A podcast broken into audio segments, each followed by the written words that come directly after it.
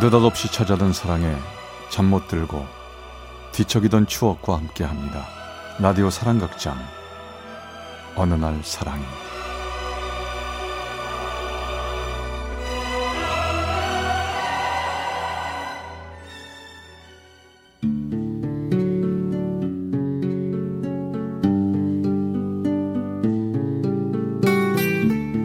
사랑의 체험수기 어느 날 사랑이 제 149화 9시간의 사랑 Try to remember the kind of September when life 20여 년 전 고등학교 3학년 때 신체 검사를 받으면서 전 제가 사생아라는 것을 처음 알았습니다. 그동안 저희 아버지는 제가 태어나기 몇 년 전에 사망한 걸로 알고 있었는데 그게 아니었습니다.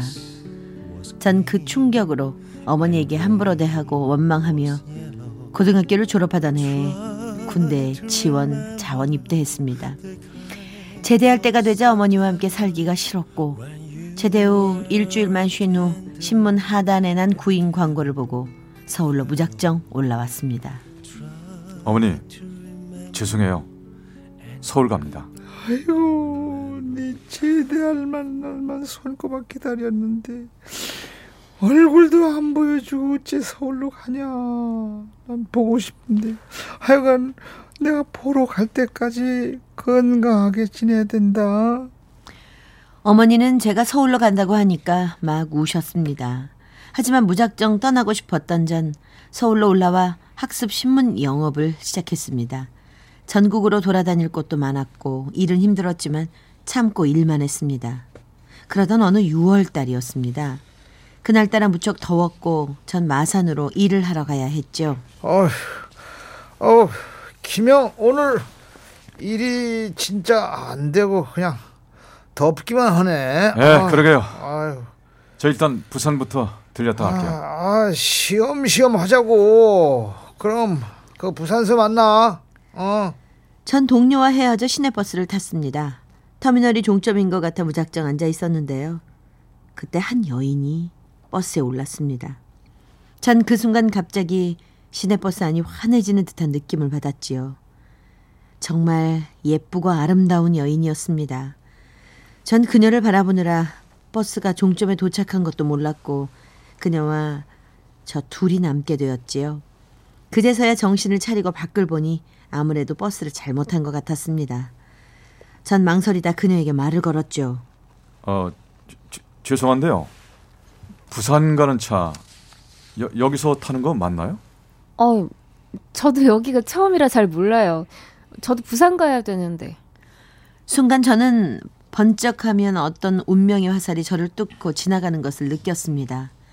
같이 버스를 탔는데 또 같이 잘못 탔고 또 같이 부산에 가야 하고 이 모든 것들이 예사로 생각되질 않았습니다. 아 예. 그럼 제가 다른 사람에게 물어보고 올 테니까 여기 잠깐만 계세요. 다른 사람에게 물어보니 남부터미널이고 부산을 가려면 동부터미널로 가야 한다고 하는 거였어요. 아 이거 이거 어쩌죠? 이거 완전 잘못 탔어요. 저기 이것도 인연인 것 같은데 우리 커피나 한 잔 하고 가실래요? 커피요? 그래요. 뭐 어차피 버스 기다려야 하니까 그렇게 해요.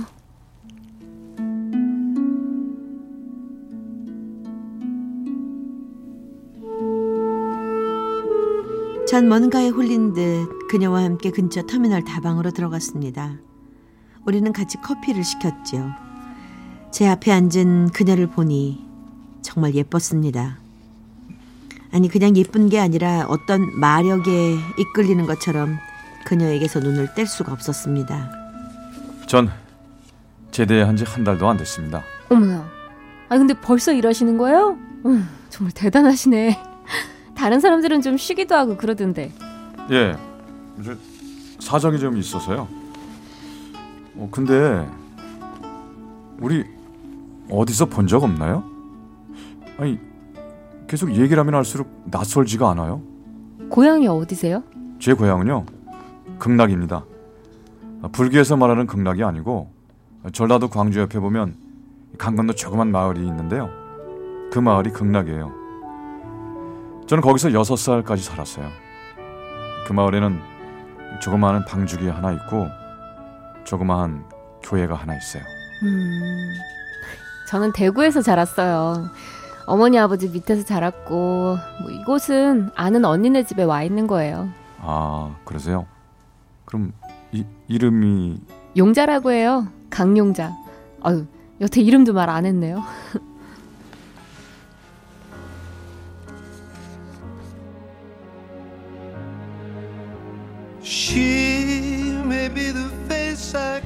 우리의 이야기는 식을 줄을 모르고 점점 깊어졌습니다. 12시쯤 만나 점심도 안 먹고 배고픈지도 모르고 낯선 우리는 몇 시간을 이렇게 얘기를 하고 있었습니다. 근데요, 뭐 이런 기분을 어떻게 말해야 될지 몇 시간밖에 얘기 안 해본 이 여자, 이름밖에 모르는 이 여자와 평생을 함께 살고 싶다는 생각이 순간적으로 확 드는 거였습니다. 저 영자 씨 정말 우습게 들릴 수도 있을 텐데 농담 아니니까 진지하게 받아주세요. 저와 결혼해 주시겠습니까? 네? 제 말에 그녀는 한동안 말이 없었습니다. 황당한 제 말을 듣고 그녀가 화를 내지 않는 것만으로도 참 다행이라고 생각을 했죠. 하지만 제 생각은 달라지지 않았습니다. 몇 시간 만났다고 해도 운명의 짝은 알아볼 수 있다는 게 제 생각이었거든요. 아, 저기 아, 좋은 분이신 건 알겠는데요. 저, 전 참 별 볼 일 없는 여자예요. 좋은 여자분 만나서 결혼하세요. 무슨 말이에요? 나도 별 볼 일 없는 남자예요. 가진 거라곤 지금 입은 이 양복 한 벌 뿐입니다. 하지만 노력해서 꼭 행복하게 해드릴게요. 저기 어, 잠시 화장실 좀. 제가 너무 저돌적으로 나가니 그녀가 좀 놀라는 표정이었습니다. 그녀는 화장실을 핑계로 나가더니 좀처럼 오질 않았습니다. 혹시 그녀가 이대로 가버린 건 아닌가? 하지만 왠지 그대로 가버릴 사람은 아니라는 확신이 있었습니다. 한 시간쯤 있다가 그녀가 다시 돌아왔습니다. 저기 그냥 가자 생각하고 한참 걸어가다가 다시 돌아왔어요. 내가 오지 않으면 당신은 며칠이고 여기 이 자리 그대로 앉아 있을 것 같아서요. 나도 올 줄 알았어요. 영석 씨. 영석 씨는 제가 어떤 여자 같이 생각되세요? 저요. 술집에서 일하는 여자예요. 사실은 대구에서 일하다가 부산 술집으로 또 일하러 나가는 길이었는데 당신 만난 거예요. 어때요? 이래도 나하고 결혼할 생각이 있어요? 그런 거 아무런 문제 되지 않습니다. 마음이 중요하죠. 저는 사생아입니다. 사생아. 그게 우리 사이에 뭐가 문제죠? 우리 결혼해요.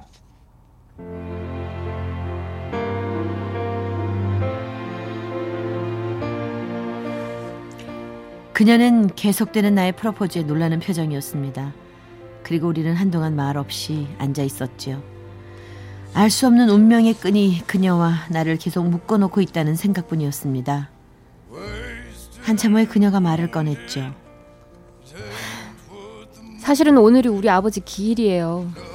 살아계실 땐 날 그렇게 힘들게 하더니 죽어선 내가 안 돼 보였나 보네요. 영석 씨처럼 좋은 사람 보내주고. 아버지 길이라고요? 네. 기분 참 이상하네요. 아버지가 영석 씨 만나보라고 날 이리 보냈나 봐요. 아무래도 오늘은 일하러 가지 말고 오랜만에 아버지 제사에 참석해야겠어요. 내 인생 왜 그러냐고 투정도 하면서요. 너무 자책만 하지 말고 나랑 만나요. 그리고 우리 행복하게 살아요. 운명 같은 느낌 없어요? 난 당신이 꼭 내 운명의 여자 같은데. 영석 씨 참 좋은 사람이에요. 난 뭐 처음 보는 순간 알았어요. 근데 나는 나는요 결혼 안 하기로 평생 맹세했거든요. 그냥 좋은 여자 만나서 잘 살아요. 그녀의 눈에서 눈물이 뚝뚝 떨어지고 있었습니다. 영순 씨, 마음 돌릴 순 없나요?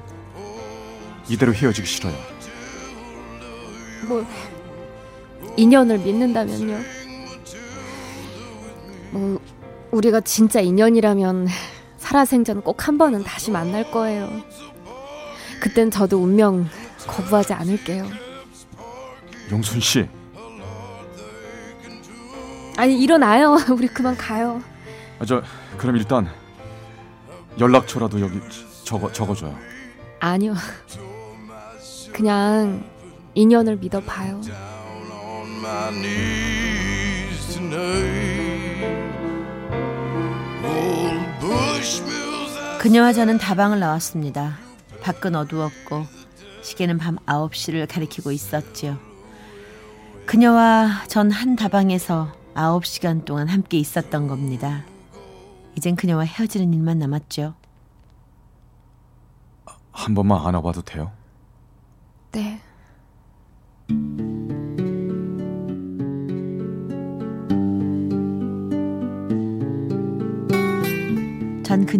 꼭 안았습니다. 따뜻함이 온몸으로 전해져 왔습니다. 이대로 모든 시간이 멈춰져 버렸으면 하는 생각도 들었죠. 잠시 후 그녀는 눈 인사를 하고 제 곁을 떠나갔습니다. 그리고 멍하니 그녀의 뒷모습을 바라봤죠. 도대체 오늘 나에게 무슨 일이 일어난 건지 귀신에게 홀린 것처럼 혼란스러웠습니다. was green